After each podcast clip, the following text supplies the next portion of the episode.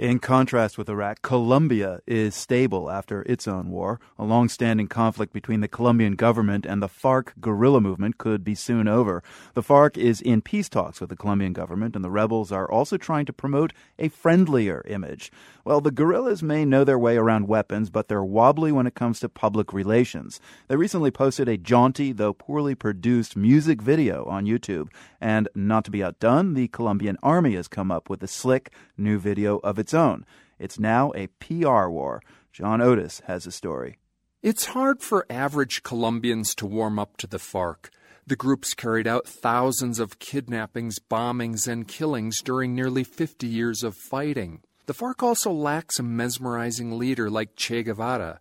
And when they do appear on camera, FARC commanders often launch into impenetrable Marxist dogma or anti government rants. En nombre de los miles y miles de guerrilleros farianos. But for the past eight months, the FARC has been holding peace negotiations in Cuba with the Colombian government. One of the main goals is for FARC fighters to disarm, form a political party, and run for public offices. The FARC would need to soften its militant image to win over voters, but the makeover is already underway. And that's why we're talking about peace now. At the Havana peace talks, one of the most prominent negotiators is Tanja Nijmeijer, a Dutch woman who joined the FARC a decade ago. She recently spoke to the BBC. I mean, we are a communist party raised in arms, but we are a communist party. So then we we could really start to to fight for our ideas, but without rifles.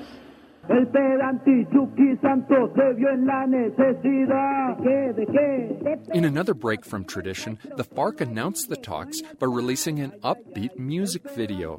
It's called Me Voy para La Habana, or I'm Going to Havana.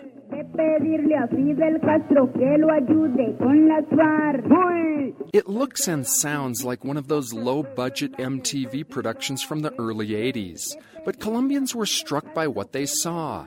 Instead of defiant guerrillas with guns, the video shows smiling rebels playing bongos and rapping about their hopes for peace. I'm going to Havana, this time to talk, they sing. The bourgeoisie who are fighting us could not defeat us. It ends with the guerrillas changing into civilian clothes and waving goodbye as they head to Cuba.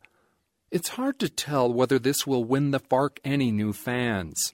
After all, rebel foot soldiers continue to fight even as their negotiators talk peace.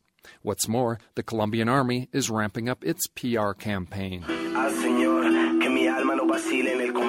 The army has come out with its own music video, a reggaeton number called Sword of Honor. It's far more polished than the amateurish FARC effort. The song features Colombian reggaeton artist Javi del Bloque and was filmed on two army bases with dozens of soldiers.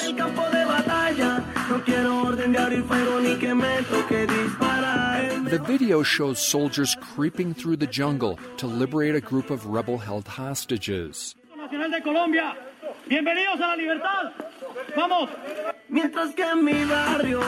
But the words refer to the human cost of the war.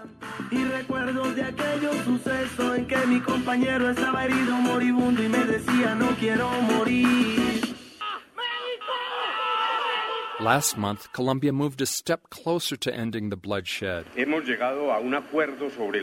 Government's lead negotiator, Humberto de la Calle, announced an agreement with the FARC on land reform, a key issue that prompted the guerrillas to take up arms in the first place. Five more points on the negotiating agenda must still be worked out. On YouTube, meanwhile, the dueling music videos have produced a stalemate, just like the war itself. Each video has received about 13,000 hits. For the world, I'm John Otis, Bogota, Colombia.